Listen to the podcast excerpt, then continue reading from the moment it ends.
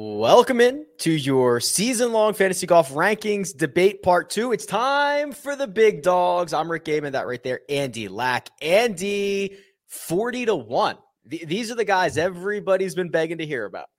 I got to say, this is the most pumped I've been for uh, a podcast I've done in quite some time because I've made this joke already on Twitter, but man, it is tough sledding at the top here. I mean, I think I probably changed my ranking – a bunch of times over the past couple of weeks, and I'm pretty pumped to talk through it again with you, which probably uh, will yield another uh, switch up of the rankings as well. Yeah, my rankings have been a living, breathing document uh, for the last couple of, of weeks, especially as going through drafts and all that stuff. But we've got we have a lot of stuff to co- cover. Also, getting lost in all of this, you know, obviously Christmas and New Year's and everything that's going on. The Tournament of Champions is next week. I know. I can't believe it. So we are next week is like back to re- regularly scheduled programming, huh? That's right. Yeah. Yeah, let's go. You know, get your DFS preview, your betting preview, your live chat, your it's it's back baby. It's it's full on running and the Tournament of Champions is what? An elevated event now. Mm-hmm. And it's just going to be it's going to be exciting. I, I'm really interested to see if the PGA Tour can actually pull off getting the majority of the top guys to play the same events. So are you in the camp of off season was too short, off season was too long? Like it literally feels like it was just yesterday that we were talking about what the RSM. I think that's because we had a Tiger month, right? December yeah. was Tiger month, which which would have generally been like pretty much nothing month, right? It was yeah. It well, unfortunately, now every month is LIV month, right? Yeah. So and I guess there's you know, when you have like a longer off season, you can kind of make bigger changes. You can implement new things. You can take time to step back and do whatever. Um, but you run the risk of people just like forgetting about you. So I don't know. It it it felt very very quick this year, but I assume that's because we were supposed to get Tiger playing three times. He ended up playing twice, but December was almost entirely dedicated to Tiger Woods. Okay, quick question for you, and then we got a lot to get through with these yeah. rankings if I had to ask you, what is like what is the number one storyline heading into this new season? Um in golf. Probably like it's LIV, but it's like yeah. it's it's like it's it's kind of two parts. It's does anyone else go? Mm-hmm. And then also how they perform at major championships. Mm-hmm. Uh, because if they whiff the majors and don't really contend, it's going to be a tough scene. Um, if one of them wins one, watch out. Right, we're it's we're never you know it's it's going to just pour gasoline on the fire. Or uh, if LIV tries to pull another Cam Smith, which is wait till someone wins a major and then give him like a hundred million dollars, um, that would also be like obviously a massive storyline. I agree with you. I was going to say the same thing. I think it's like a two part answer where you have the LIV rumor mill mm-hmm. versus the LIV performance meter, right? And I would say this has got to be like the foremost impactful major champ. It's got to be the most impactful major year, God, in recent memory, right? And not just because of LIV, right? But, you know, we're going to LA Country Club, which is this iconic, iconic venue where the members in the past have said, no thanks, we're good. Right. In the second biggest city in the country in prime time, right? I mean, uh, what, what more could you ask for? Uh, if that isn't getting you excited for the upcoming season, I, I, I don't know what will. So big big announcement number one out of the gates here. Um, the Rick Run Good one and done, aka the run and done. It's it's live. It's $15,000 to first place. It's single entry. It's a flat payout. It is the purest form of figuring out who the best one and doneer is out there. And uh, once next week starts, this is going to fill very, very quickly. Very quickly. Starts at Sony Open week, right? C- correct. So it's going to start okay. at Sony. And as you know, people come back for the tournament of champions and everything, this is going to fill very, very quickly. So I would highly recommend uh, getting your entry in right now. There's okay. a link in the description. do that. It's invite only, so you can't search it. Like you got to go through the link. This is just for our people to enter and battle it out. Um, how is it single entry? Single entry. Okay, I love that. All right, yeah, that is first on my to do list after it's we finish. A, it's a one and done, one and done. You only get one crack at it. One, I kind of like that. It's kind of how it should be, right? It's pure. Yeah, it's it's very pure to do it that way, which is exciting. Yeah, yeah. The other item is um, we have been working on these for some time, and we have finally rolled out uh, this this showcase season long fantasy golf league that we have going on. We've rolled out all the managers. We've rolled out all the logos. I think they are phenomenal logos. If you're watching on YouTube, we're showing them right now. These, these could not have come out any any better. Like, come on! Like even the staunchest LIV defenders have to be like, these are better logos and team names than what we're working with. And I am guessing that we did not have the same budget as the Saudi Public Investment Fund, who is making I, I like approximately $50 million per second on oil yes. and gas. We're, we're, just slightly behind uh, the budget of, of, of the PIF. Now, the other thing is so people, uh, again, once they saw these, it kind of inflamed the like, oh, how can I play? Can I get into a league? Uh, yes. So there's another wave of drafts starting. I think on Friday, there's mm-hmm. a, a, handful of $200 leagues that are available, and you can go there. The easiest way is there's a pinned tweet. Well, actually, no, the easiest way is there's a link in the description, but there's also a pinned tweet on Run Good Fantasy Twitter account that has all the information. You go to the spreadsheet, you find the league for you. But um, every time we kind of announce something or show something off, Andy, more people want to get involved. Yeah, and I've gotten a lot of questions about this too, which is cool, right? Because there is not just in the numbers, but like anecdotally, I've talked to a ton of people that are super super pumped about this. So yeah, join these leagues. There's a draft pretty much for everyone. I was I would I want to get your thoughts on slow drafts because that's been a topic of conversation in some of the leagues I've considered joining. Are you pro or anti slow draft? From a administrative perspective, I love them, right? Yeah. I mean, the idea of trying to get a time and a place for eight strangers on the internet who live in different time zones, potentially right. different countries, is not something I want to try to tackle.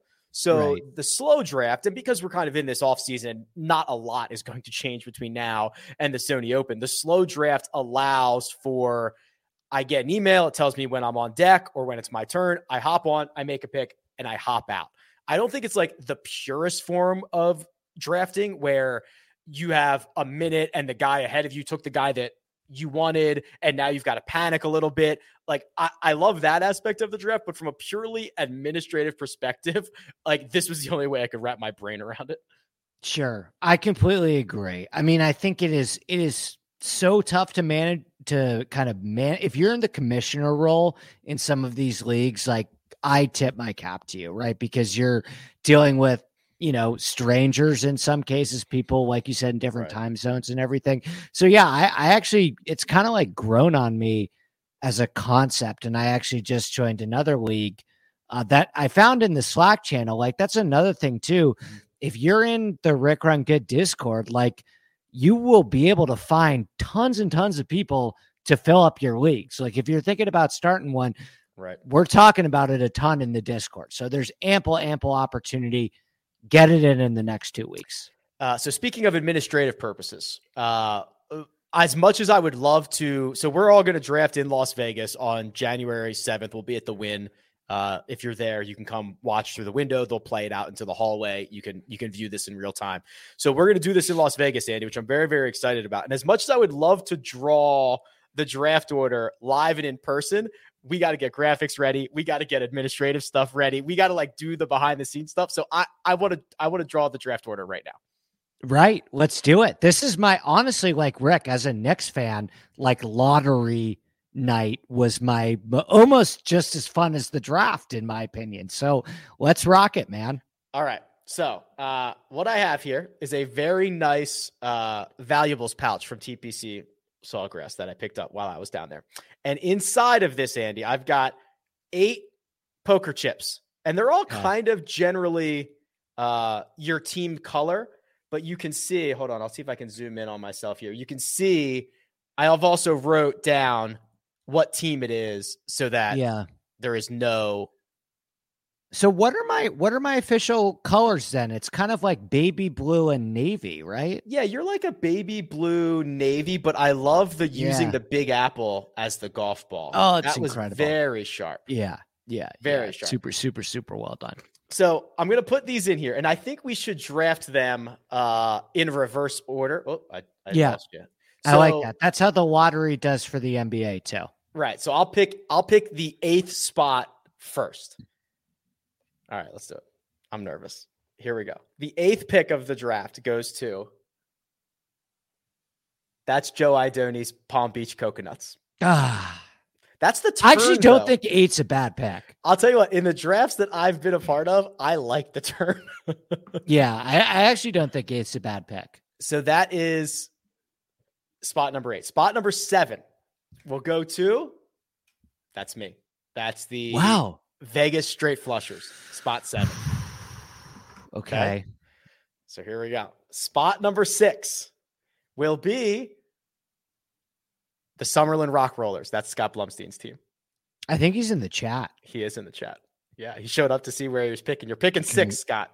Congratulations, Scott. Congratulations. With the fifth pick, this is where it's, I think five is tough. I was going to say, I was going to ask you, what do you think the worst pick in the draft is?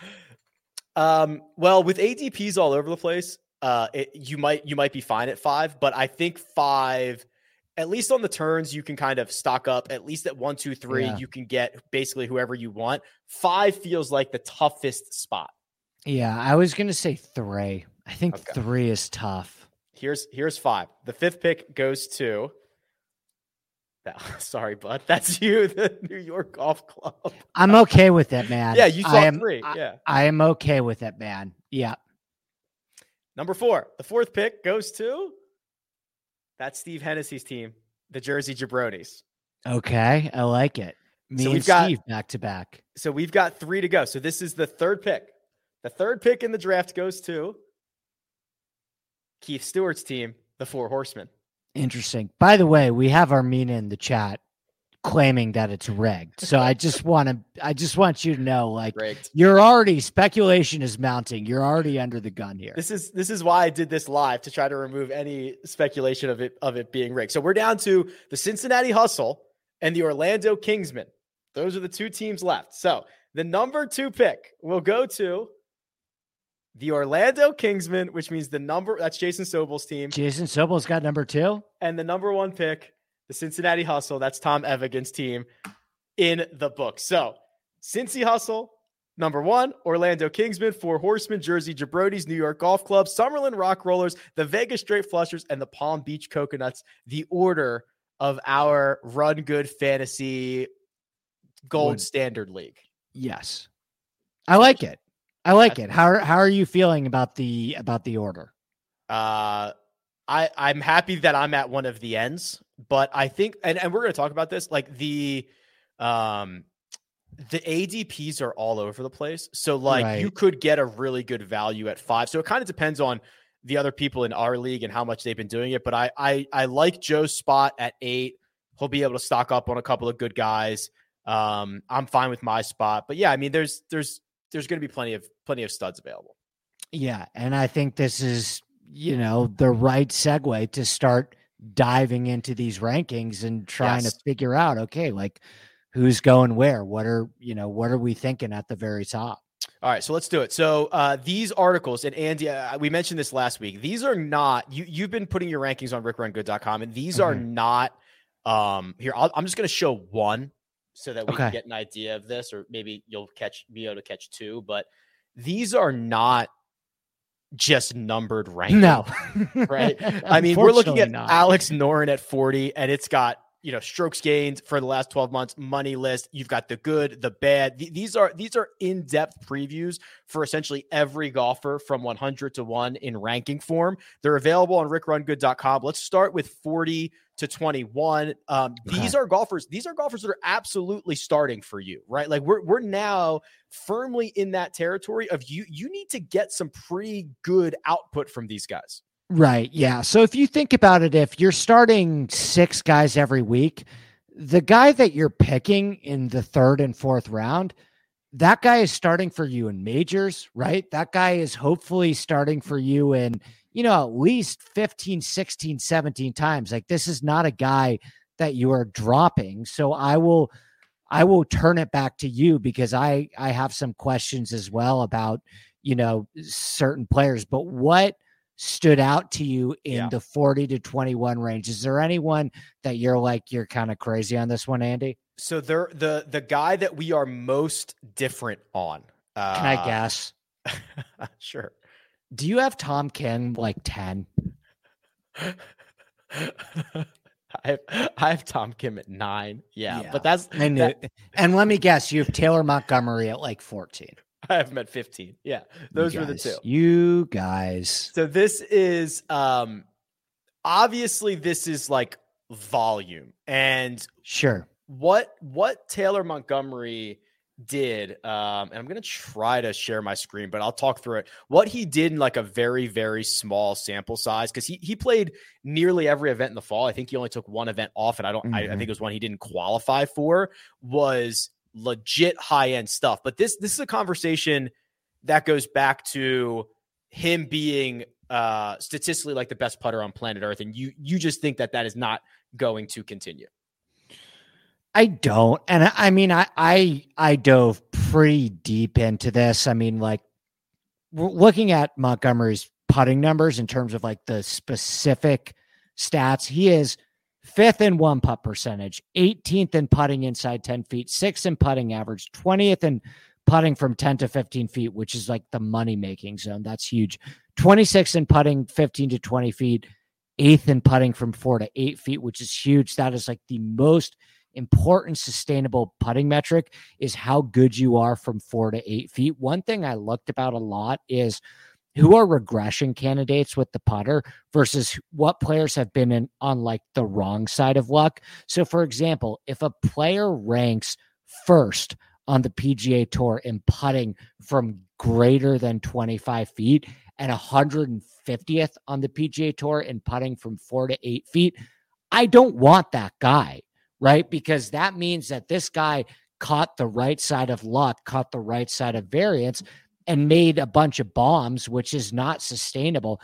I want to actually be looking for the guy that has been absolutely automatic from four to eight feet and is maybe a little bit lower in 25 feet plus, because I think that is a metric um, where luck is more of the primary reason there. Does that make sense? That, that no, kind of logic that I'm using? Yes, it is. It is a very logical argument against Taylor Montgomery. I I get it. I I understand it. I would counter it with um, just kind of the pure production here. So just let me just put into perspective what we've seen. Again, very very small sample size from Taylor Montgomery. He has nine qualifying starts of 2023 and 2022. Um, almost all of them except one, last year's U.S. Open, was in was in this new season he has been a star, which is a 90th mm-hmm. percentile fantasy performance, six out of nine starts. Justin Thomas only did it seven times in that span, and he had 23 starts compared to Taylor Montgomery's nine. So to me, Taylor Montgomery is either a league winner or mm-hmm. Yeah, he he regresses. He's not this putter and he's probably going to end up being so yeah somewhere where you have him like the 40th ranked golfer of the year well well do we know if he's qualified for the majors rick because he's 63rd in the world so i think yeah. he's got a little bit of work to do he's got a little bit of work to do that that's that to me is actually the biggest knock against him 100% yeah. 100% i don't you, think you can draft a guy in the second round that you aren't sure is going to play in the four majors or the third round now he might he might just play not everything else, but he's going to play a lot more, right? So that that's sure. that's kind of the the biggest knock against Cam Young, or excuse me, against Taylor Montgomery is not really knowing what his what his major situation is. Right, and I mean he's still got time, right? Like he is there are a bunch of events early in the season that he's going to play that I think suit his game pretty well and I don't even know if he has to win, right? He just has to he's got to find himself in the top 50 in the world to be on the right track, right? I, I yeah, a couple and, different and ways. He, he is going to pass a couple of, I think, li- more LIV guys with attrition. Just just sure. by pure attrition, he's going to improve, and then he puts a couple of you know good starts together early in the year, and you know he, he he's looking good. But but yes, that to me is kind of one of the one of the larger concerns. Do we have um, any evidence that he's a good iron player? Um, He's outside of the top 50 in every single proximity bucket from 50 to 250 yards. He, I think he has to be, be okay. So these results go back further than just like the 2023 PGA Tour fall, like fall. He had a great Korn Ferry season last year too, which you would argue, okay, well, he's either been putting out of his mind for a full year or he's a better second shot player than what he has shown. It's probably yeah. a combination of both, right? Like there's he's probably got to find the mean on both of these. Right. And I think you're right with that. And and listen, like I talked about this in my write up of Montgomery too. I don't think there is a scenario where you rack up what did he have like 13 top 15 finishes last year on the Korn Ferry Tour. Crazy. Yeah. You can't do that. That's too large of a sample size for you to get by on just putting. So he has to, we have to believe that he is at least a decent iron player. We know that he hits it a long way off the tee. I have zero concerns about his driver. So, yeah, I mean, in a perfect world, we would have his you know statistics from the Korn Ferry Tour, but I don't think that you get to 13 top 15s in one season without being a good iron player. I don't I don't think you do. The other the other guy um, who you have at 21 and I have I have much higher is Tom Kim. And mm. this is uh, well if you if you if you're wondering about whether he's a good iron player, we've got I think we've got that answer. Yeah. Yeah, right. Yeah, yeah. He, has been he's been elite in the ball striking categories. The only knock on him is that he's not as long as everybody else. But again, like how many of how many events is Tom? He's like 20 years old. Is he going to play everything? And he's and he's in um, everything. He's in everything. Yeah. So that is a positive with Tom Kim is that you get most of these guys who are like rookies very wide-eyed and bushy-tailed, right? like like Sung Sungjae Im, right? He's playing like 35 times in his first two seasons before you kind of settle in and buy a house and you know that goes down to like 25. But yeah, I think in terms of volume, Tom Kim is going to play a ton of golf. Um my biggest concern with Tom Kim uh is that of the elite players, um he is like the shortest by like a pretty healthy margin. So like, you know, Collin Morikawa and Jordan Spieth kind of get this rap as like, you know, not long off the tee compared to the other elites. Spieth is like pretty long, man. Like Spieth's like top 50 in driving distance. He's actually picked up distance. Morikawa is 83rd in driving distance.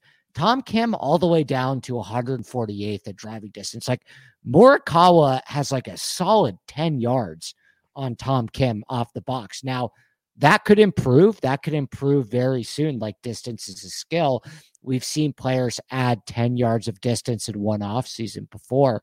Um, but it kind of worries me a little bit on some of you know, the bigger, longer courses such as Torrey Pines and the major championships and Memorial and stuff like that. Whereas if Tom Kim is a superstar, then he is a huge outlier in term. He's not the prototypical modern PGA Tour superstar, which is right. 310 yards off the box, really solid iron player. You know, your Sam Burns is your Scotty Schefflers, your Viktor Hovlands. Tom Kim is not that at all, which doesn't mean that he can't be a superstar.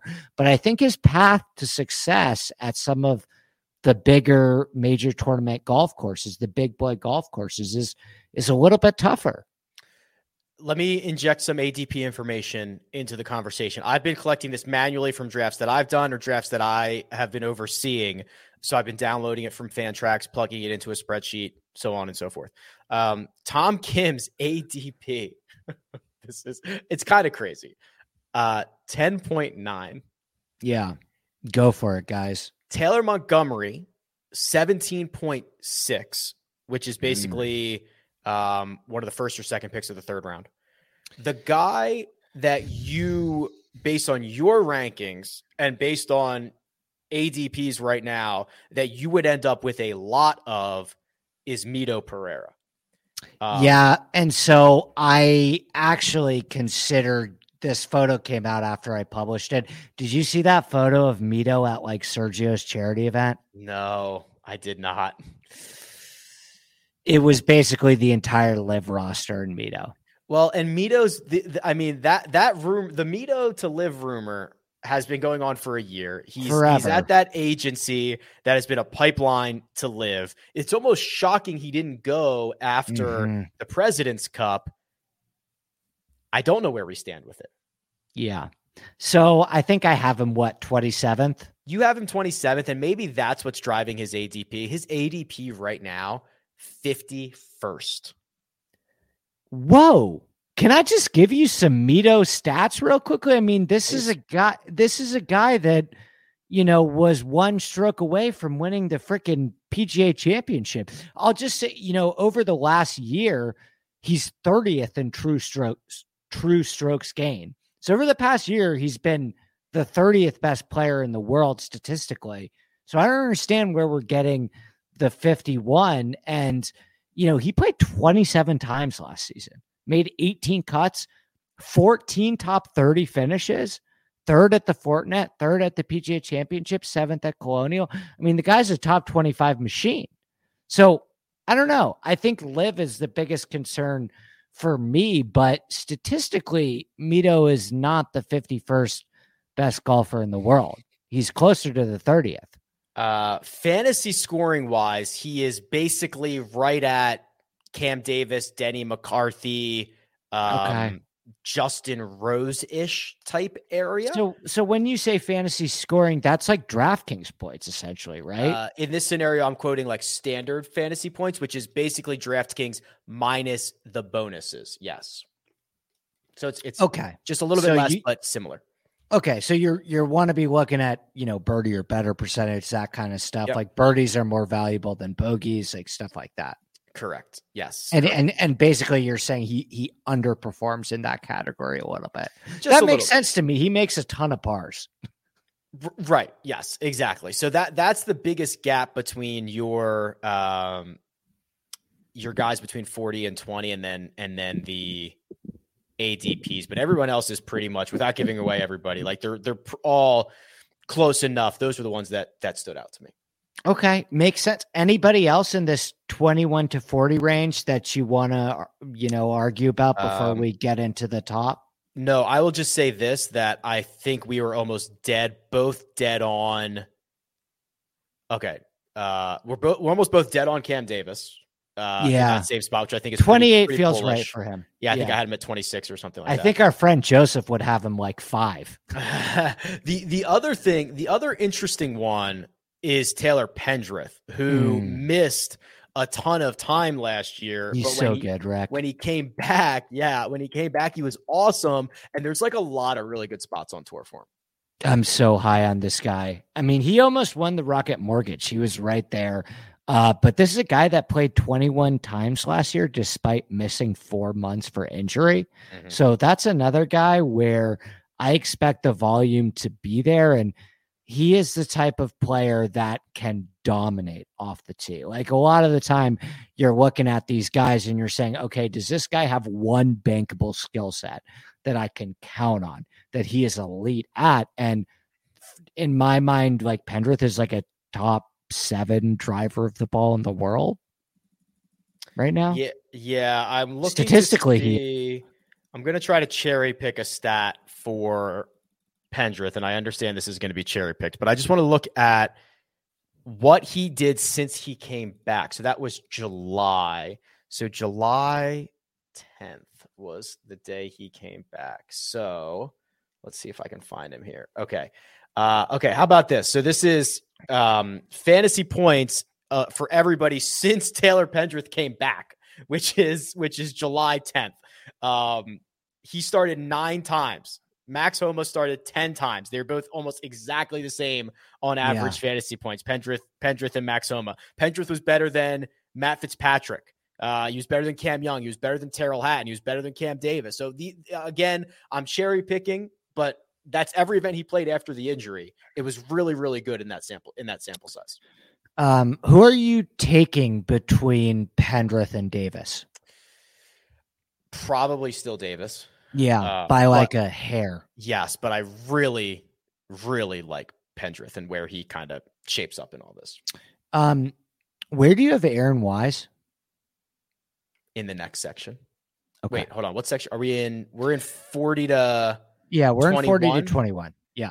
I have met uh I have met 22. I have met uh 20. Yeah, so we're close there. So whole whole whole kick off the the next section here. So here's what we're gonna do. We still got to do 20 to 10, 10 to 1, uh, much much more to talk about all the big guys at the top. We're going to take a quick water break and listen to this ad about Andy's podcast.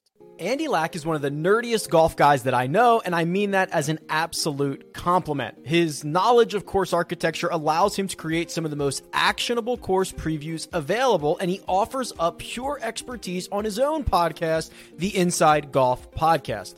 Twice a week, he offers course breakdowns, DFS, and betting strategy for every PGA Tour event, and he expands the universe by bringing on entertaining and knowledgeable guests who can offer a different viewpoint of the game that we love. Follow Inside Golf Pod on Twitter and download Inside Golf wherever you download podcasts.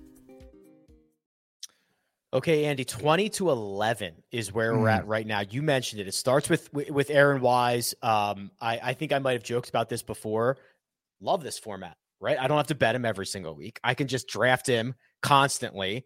He never wins and still finds a way to re- produce my fantasy team a ton of points. Yeah, I think that Wise is like the overlap for us. That is like the shared. Yeah. We are both so high on this guy. Um, he's 26 years old, Rick. Mm-hmm. I didn't realize he was so young. But I mean, you think about it, he's the same age as Will Zalatoris, Aaron Wise. And I mean, I, I think it's a pretty, it's not a hot take to say that his best golf is ahead of him, but he played 23 times last year. He, you know, 13 top 30 finishes, uh, runner up at the Memorial. That's like a really good runner up, in my opinion.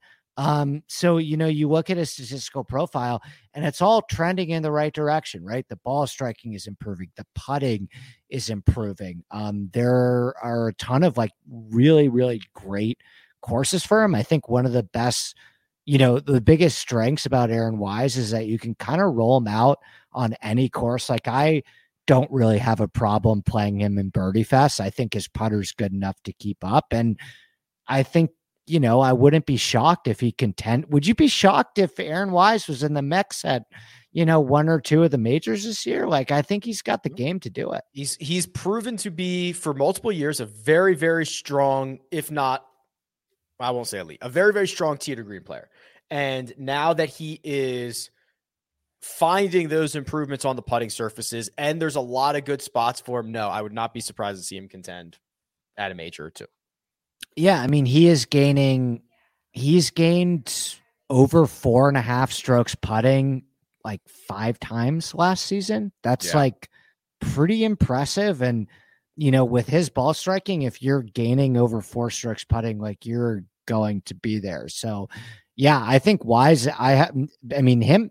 I had. I had. I know you think Tom Kim is in like a different tier than Wise. Yeah, so I mean, I think that um I think I'm too high on Tom Kim. Right. Don't let me talk you out of it. No, you are no, actually I, in the majority. I, I'm in the minority. I because when you start getting to where I have him, that is like elite, elite company. And he and he is he has got the upside to be a top 10 fantasy player, but I think that could also very much backfire. Aaron Wise, I think, is safer to finish somewhere between like the 15th and 22nd best fantasy player of the year nearly every single time. Sure. You don't have you don't have Tom over Hovland, do you? Yeah. Oh my god. I know. Might be. Okay. oh no, I'm sorry. Hold bit... on. I'm looking at ADPs. Hold on. Hold on. Uh, sorry, I was looking at my wrong. I was looking at my Are wrong. People sheet. drafting Tom Kim over Hovland? Yes. Tom Kim. Tom Kim is the So his ADP is 10. What? 10.9. It's the eighth, it's the eighth lowest ADP. Hovland is What are you guys doing? uh Hovland is like 12th. Yeah, that's silly. The uh let me put a bow on this because we're talking about Aaron Wise. His ADP is uh about 22nd. Tw- Okay, cool. up. So we're kind of right on market with that one. The next guy here, this is the absolute biggest question mark. The guy Yeah. that you think uh legit might win you the league and legit might never play on the PGA tour again. I don't know. I don't know. I'm talking about Daniel Berger. I have gotten more questions, Andy, about Daniel Berger than anyone this offseason. I don't know anything. He hasn't Yeah. played since the US Open. I have not heard an update about his injury. I know he loves boating with DJ. I'd be 0% surprised to hear he's going to LIV. I I I honestly have zero idea about Daniel Berger right now. So where do you have him, Rick? Because I have him at 18. Do you think that's too high or too low? I have him at um I have him at like I have him at 31. Ooh, he's a top 15 guy in the world statistically if he's healthy. Ye- that If he big F. right, right. Big F. That's that yes, I I completely agree. That's that's the big if there. But what about uh, am I do I read too like do we even know what his injury was? I've heard literally nothing about it. So I made this point in a conversation to a friend the other day, but there is such an untapped market for whoever wants to step up of like as like the Adam Schefter of golf. Rick, in what other sport, in what other sport could a top 20 player in the world miss six months of you know their professional schedule and not what and I don't I consider myself like faux media like I don't consider myself like really part of the media really. I mean, you could maybe consider it, but I, I like I'm so shocked that not one media member has tried to call his agent and get a statement. It's like what what are we doing? This is wild. This would never happen in any other sport where we just don't hear from the guy for 6 months and there's absolutely zero insight into his injury. I don't know. I don't know either. It's absolutely bizarre. Um, I can just tell you where he's being drafted. He's being drafted 36.5 as his ADP. So if you are high on him, you can get him. What would that be? 8, 16, 24, 32, like the middle of the fifth round. Yeah. I listen, I, I think Daniel Berger's really good. Uh, I, I think he has So a like a yeah, I think he has a really, really well-rounded skill set. Um, he's the type of guy that I trust in both major championships and in, you know, hardcore birdie fest too. Maybe I have him a little bit too high. You know, eh, the ADP is 36. Wow, let me ask you this question, Rick. Are you taking Daniel Berger or are you taking, I don't know, Corey Conners? Um, Corey Conners. Yeah. Yeah, he's just just say. I mean, I have him. I have him pretty close, but um, Conners Conners is rarely going to kill you. I feel like um, he's got the great uh, Masters history. Um, I, I think Conners is probably is probably the guy, and I'm like not like super high on Conners. Like he has not, he hasn't been that great as of late. His his President's Cup was horrible, but I'm just kind of giving him the benefit of the doubt that when he starts Sure. in January, he's going to be good again. What do you think's Might- a bigger be risk? favorite. He might be the favorite at Waialae. Like Corey Conners might be the favorite at Waialae. Sure. Absolutely. I mean, that wouldn't surprise me one bit. And he's been good at that course too. Yeah. What do you think's a bigger risk, Mito or Berger?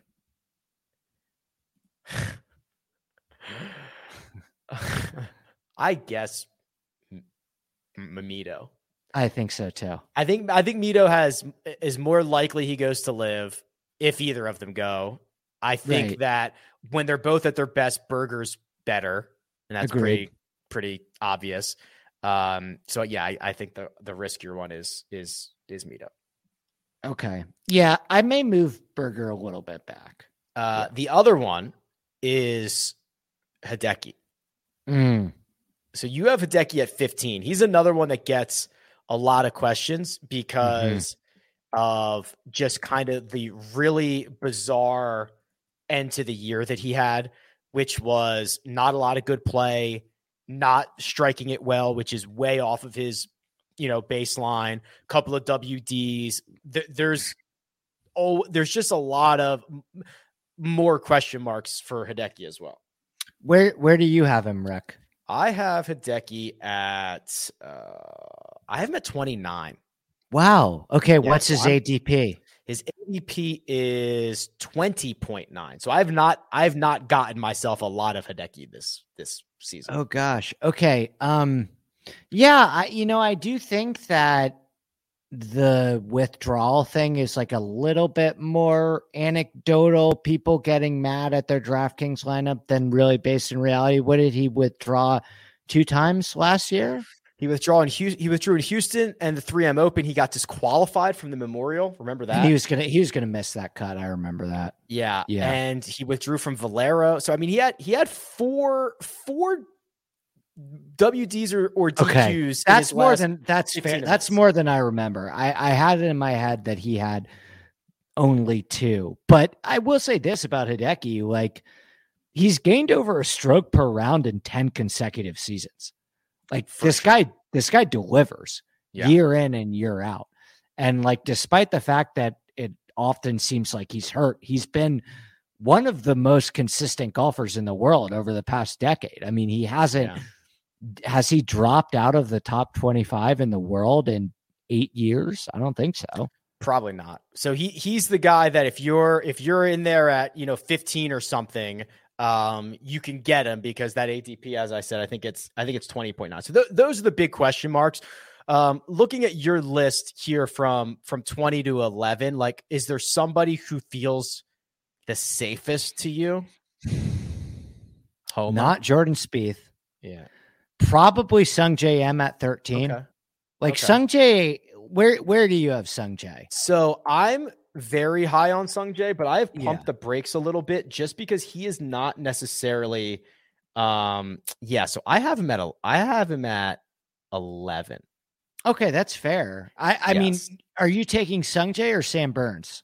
Uh, I have Sam Burns at 13, so technically I'd have to take Sung Jae. Now, if I was mm. if I had a bunch of Sung Jae or something like that, I would I would diversify. But I've got that. I mean, we're we're we're very close on on like these five here. This Fitzpatrick, Sung Jae, Spieth, Burns, Homa. We're like we're we're both right on those guys. Are you taking Sung Jae or Cameron Young?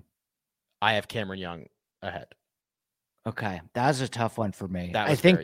Yeah, Burns, Cam Young, Sung Jae, Fitzpatrick, that group. I think I think eleven to fifteen is is really tough. And then I, I want to ask you about Spieth too. Where do you have Spieth?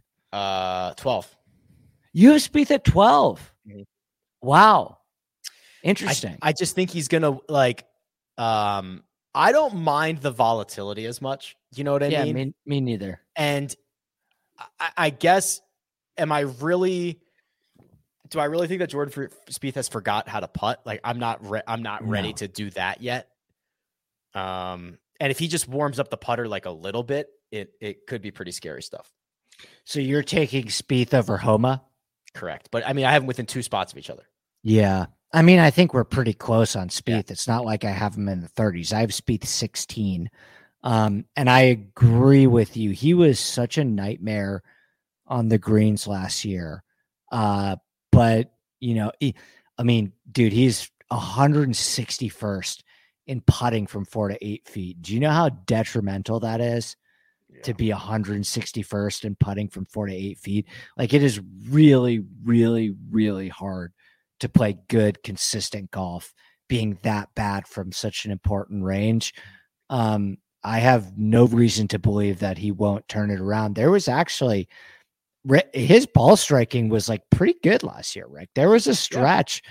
where he was pretty awesome off the tee. Shockingly, um, it kind of came back down to earth as as the season went on. But and I told you, like he's picked up some distance. Spieth is like sneaky long. Um, yeah, I, I'm like looking for him. I'm not going to probably draft him below you know, I'm not going to reach for him, but I, I, I want Spieth this year. The the only thing that I have, and obviously I'm still very high on Sungjae. I have him 11th overall, but the only thing that I have cautioned people with is um, he is not necessarily the huge, huge, huge volume guy that he once was. So 2019, he had 33 starts. Right. It was by far the most. 2020, he made 25 starts. That was the shortened year. That was also the most. 2021, I think he had 33 starts. It was like the second most. And then 2022, he went down to 24 starts. He made the fewest starts of his career. He made the most money he ever made in his career. So it was probably well warranted. I just don't think he is the super, super, super volume guy anymore, but you're still going to get a lot of great play from him. 100%. And you're right. I mean, so if he made 24 starts last year, Rick, like that's still pretty good. Of course it is. Yes. I sure. have I have Rory at like 15 starts. Uh, we're going to get to Rory. Yeah. Yeah, let's talk about All right. It. Let's so so so 10. here's here's what we're going to do. We're we, are we are going to get to the to the big boys. Uh 10 through 1, the the first round or so. I'm also while we're here going to remind you that I'm trying to build this community on Brothrow, and Brothrow is supporting our fantasy draft. So we're going to support them. It is free to sign up. It is available in every state. It's peer to peer betting. There's no juice. Our group, I want to get to like 300 people. Um, there's 21 active open bets right now. We have 127 different members, so we can bet with each other. So I can come in here and say, Christopher has put up a $10 bet. He wants the under on the Colts Giants game, I can just take the other side of this. So I'll just I'll just do that right now while we do it. There's there's no vig here. There's no juice. It's free to sign up. It's available in every state. And the more people we get, Andy, um, the more we'll be able to just only make bets with each other. This is the dream. It's unbelievable. it, I mean, it's so just like think about the vig that you are paying so often that we just like forget about. Brothrow yeah. removes all of it. Yeah, so there's some there's some good uh Taylor, I bet with him a lot. There there are some good uh there's some good college football bets out there. This is invite only, so you need a link. I have the link in the description. I think it's just brothrow.com slash Rick, but there's a link in the description. That'll get you in our group. And then our group, you can just place bets and, and make them with each other. Then you just settle up with Venmo, settle up with Cash App, settle up with PayPal, settle up with whatever. It's actually a pretty good, uh, solid little system they have going on. The biggest of the big dogs, hmm. 10 through 1. Um, the names are generally the same. Mm-hmm. It's just the order. Uh, we'll start with the top of your board. Okay. Tony Finau. Yep. I'm much higher on Tony Finau than you are. I have him third overall. You oh have oh my him goodness. 10th overall. So can you make the case and then I'll do a little bit of a rebuttal, but but what's the case for Tony as a top 5 guy? Um the case for Tony is a couple of things. He is a big birdie or better guy, which he is a big, prolific fantasy point scorer. Yeah. Um, he also plays more than his peers, or at least some of these other guys in the um in in like the top 10. So of the guys that I have in my top 10, these are these are qualified starts. This is from the Sony Open to the BMW Championship. He and Cam Young played the most last year 19 times, 19 qualifying starts. Rory only played 14 qualifying starts. If you open it up to the larger season, you'll get more. But like there, there is a pretty decent gap of how much he plays. And he has also been like year over year, one of the best um one of the best fantasy scorers. So I think last year he was top five in fantasy scoring, just in like total points. Let me see if I have this handy. Um, 2022, he was the third highest point scorer. Uh, 2021, he was like 12th. 2020, he was uh, 11th. 2019, so he's basically like living in the top. Uh, 2019, he was sixth. He's living in this upper echelon of scoring, and now he's starting to win.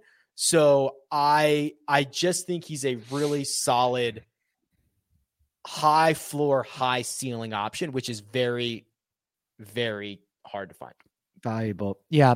Incredibly well rounded player. He's one of only four players in the world to rank in the top 50 in all four major statistical categories. Can you name the other three? Oh, so say it again to rank inside the top four guys to rank inside the top 50 of the main of the four main strokes gained. Yeah. Uh Cantlay. Mm-hmm. Xander. Mm-hmm. Oh. Um those those I was pretty sure about. It's gonna be is it somebody weird like Homa? Mm, no. Is it Rory? It is Rory. Okay. I tried to go yeah. for the the uh the the one off there, but I Rory was I guess the shoe in. Yeah, it's Rory, but I mean I, I think the only reason why I'm a little bit lower on Finau, and we're splitting hairs here at the top, right? Like I think, and my you could make a case for any of these guys really in your top three.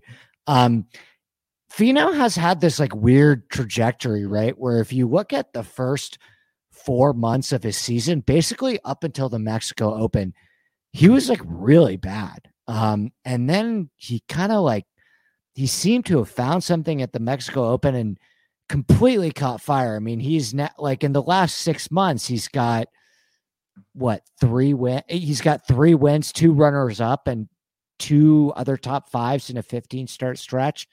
Um, I'm a little curious to see if he can keep it up because he tends to go on, he tends to like split his year up into two kind he's a streaky player i guess is is what i'm trying to say where he gets hot and he racks up top fives and top tens and top 15s and then he goes kind of cold for a little bit too and i'm trying to factor in the fact okay we are buying Tony Finau at an all-time high right now.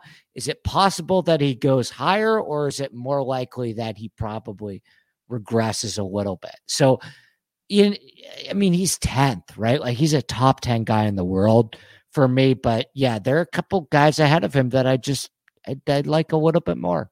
There are, uh, in the in the drafts that I've done, and there was a question from Jordan there. He says, "I watch almost every week, but what is ADP?" Don't worry, Jordan. That's that you're not you're not missing anything. Average draft position. Um, so I take all the results from all the drafts and, and average out where these guys go. There's a big seven forming, Andy. Um, okay. The big seven are guys that rank their ADP is 6.6 or lower. And then there's a gap. Those are the only guys in single digits. So, like Tony Finau's the seventh guy taken off the board. His ADP is 6.6. And then okay. there's a gap to Tom Kim at basically 11. And that's kind of oh, one wow. of the it's kind of one of the biggest gaps on the board. So there's there's seven guys, Tony Finau being the last of the ADPs. Uh, the others are names that you would expect them to be Rory, Scotty, Jon Rahm, Justin Thomas, Patrick Cantlay, Xander Schauffele. So that's that's the big seven that's forming here. So is there anyone in my top seven? Is my top seven go hand in hand with the ADP top seven? You have um no. So you're uh you have Will Zalatoris uh in your top seven. Are people drafting Tom Kim over Will Zalatoris? Buddy, they are drafting Tom Kim over everyone but those seven guys that I mentioned: Rory McIlroy, Scotty Scheffler, Jon Rahm, JT, Patrick Cantlay, Xander Schauffele, Tony Finau.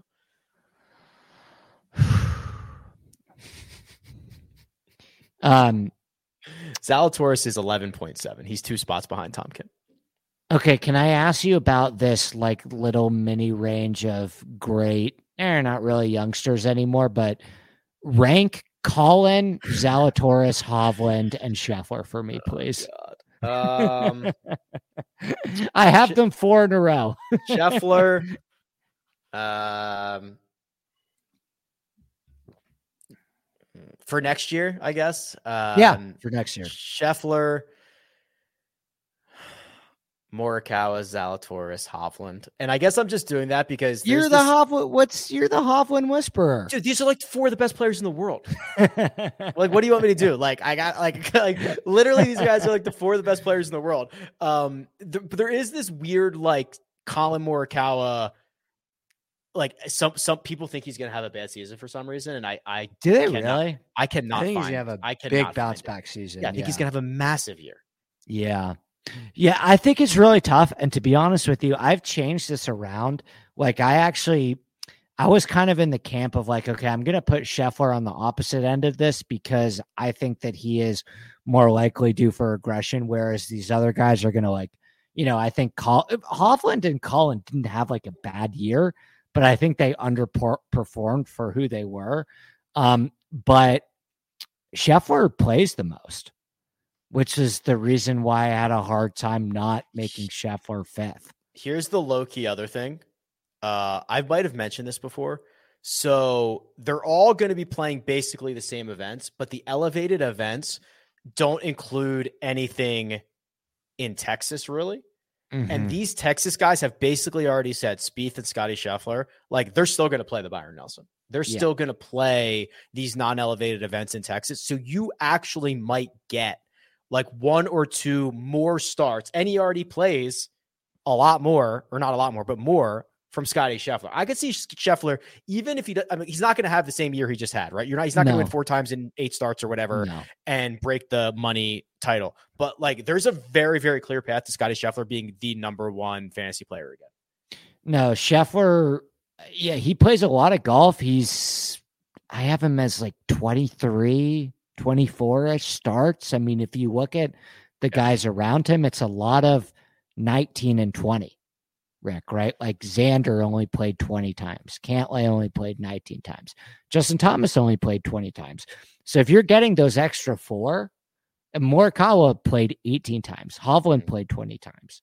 So your guy Finau did play 24 times. So you're getting the two volume guys in the top 10. If you want to do it just based on volume, Scheffler and Finau play the most golf, or at least they did last year. Right. And um, yeah, especially for Scotty, I don't I don't think that's that's really changing anytime soon. So the the top of the board, um, th- there has been one guy who has literally in all the drafts that I've pulled has not been drafted after the two spot. Andy, he has gone first or second in every single draft that I've pulled. Uh, it's Rory McIlroy. Yeah, and I'm I'm certain he's the best option available, but I think there's a pr- like a really good chance he's not a prolific fantasy scorer because he's not going to play enough. Like I don't even love having the first pick because I'm taking him and I have to take him and I'm not certain there's a path to him. Like he's not. I mean, he's not going. to If he played 18, if you got 18 starts from him, that'd be a pretty big number. Yeah, that's the problem. Is like you kind of have to take Rory because what if Rory wins two majors next year? Right? like statistically, Rory should have won. I mean, Rory is gaining. Just for context on like, you know, Rory has like kind of um, this is why I never really had much time for the Cam Smith arguments. Is like Rory's gaining 0.34 strokes per round better than the second best golfer in the world over a year long sample size. Rory has been a over a quarter stroke better than the second best player in the world, which has been Scotty Scheffler over a year plus sample size. That's like dominant right? And it, it, want it, if you want it from a fantasy point per- perspective, so t- from the start of the 2022 season, he's averaging 86 fantasy points. It's three more than the next best, Patrick Cantlay, which is the same gap from Cantlay to like Xander Schauffele. Like Rory it's is huge. kind of lapping the field on any metric you want except volume. Um, Sorry, that was my mom graciously handing me my computer charger because I'm at I'm at five percent. Um, but yeah, I mean he is what one B in terms of the best driver of the ball in the world. He's probably got the most underrated short game of the elite players. Rory's got like an awesome short game. He's a great bunker player. Um, and listen, I mean, I think that these major championships We've talked about this on podcasts before, Rick. You know, he won at Royal Liverpool. He's mm-hmm. got a huge family connection to Oak Hill. He's an honorary member at Oak Hill. I mean, if you're just purely basing it on numbers, and I try not to get too bogged down by the numbers, but you know, what Rory did statistically last year, like statistically, is the best season of his career. And it doesn't feel like it because he didn't, you know, there were seasons where he's won three, four times and, you know, won a couple majors. The wins weren't there for him, but the baseline level of consistency that Rory has, and I think he's really, you know, matured as a player. And he's talked about this before where he, he, he really understands like, you know, we're talking about a guy that gained over nine strokes putting at the US Open, right? And he, of course, it happened on the fourth worst around the green week of his entire career. So that's what it was a lot with Rory McIlroy. Was it, you know, these unbelievable performances, but not being able to time it up at the right time to get the wins. Um, you got to take him one overall, right? I mean, yeah. just like if you're if you get the one pick, you just gotta bite your teeth and take Rory. Um, can you vamp for a second on Jon Rahm while I plug my charger in? Absolutely, I can. So Jon Rahm is checking in with an ADP uh, right behind Rory McIlroy. Uh, 3.1. Actually, I lied. Scottie Scheffler is 2.7. Jon Rahm is 3.1. There have been drafts. So where there have been drafts where Rahm has gone second overall. There have been drafts where Jon Rahm has fallen to eight overall. Uh, if you can get Jon Rahm in the eighth pick, you are absolutely loving life because he fixed the short game. He's been putting great. You have the same volume concerns for Rahm as you do Rory McIlroy, but you should never be letting Jon Rahm fall to eight, which is where he has in some drafts, but he's averaging out around 3.1. God, he's falling to eight in some drafts. Just some, just some. He's gone as high as two, and he's gone as low as eight, but average three point one.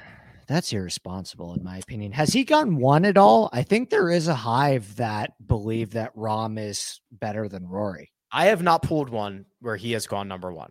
Okay, uh, but that does yeah. not mean it's not happening. Those are just the ones that I have access to. Yeah, Rahm is another guy like Rory that has been really frustrating in terms of not being able to time up his good weeks.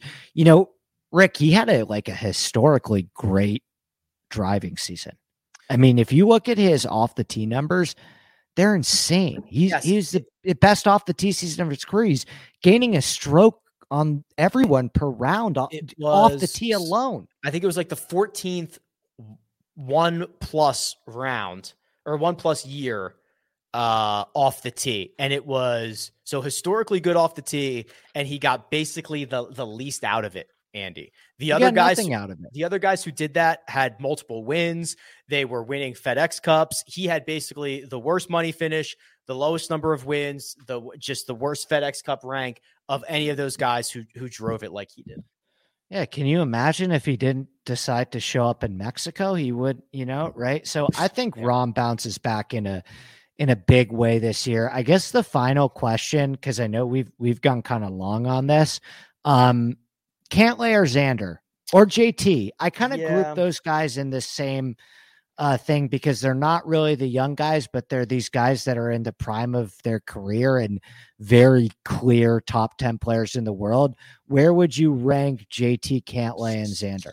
I have them. I have them back to back to back. So I yeah. have, um, I have it Cantlay, Xander, JT, and um, JT. Okay. I I could see a path to JT being great um, I worry a little bit about some of the metrics that we've seen from him. Cantlay's just been historically a great fantasy performer, but all, all these mm-hmm. guys are great. I've been I've been diversifying, right? Like, and that that's the other part that we that we haven't even really talked about yet is like I yes, I have my rankings, but I have not been super strict to them because yeah. I understand that I could be wrong. I could be a little bit off. I want to diversify some of these guys. I don't want to take Xander every single time in the sixth spot. I want to mix it up, get a little Patrick Cantlay, get a little Justin Thomas, get a little Cam Young or whatever it is, right? Just diversify these these teams up a little bit.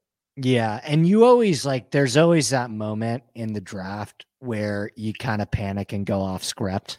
Of course, I, I'm so I panic. It always constantly. happens. Yeah, yeah, it, it always happens. So yeah. I have can't I have Cantlay three, JT four, and Xander six, and I was careful because you know I didn't want people to say I'm a Xander homer, yeah. but you could make it. I mean, it's like I said, Xander and Cantlay outside of Roy are the two statistically most well-rounded players in the world.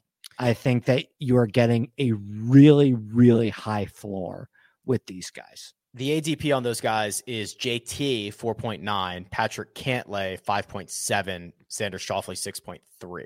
So they're back to back to back, but yeah, uh, JT's getting drafted a little bit higher. Yeah. Ooh, doggy. Okay.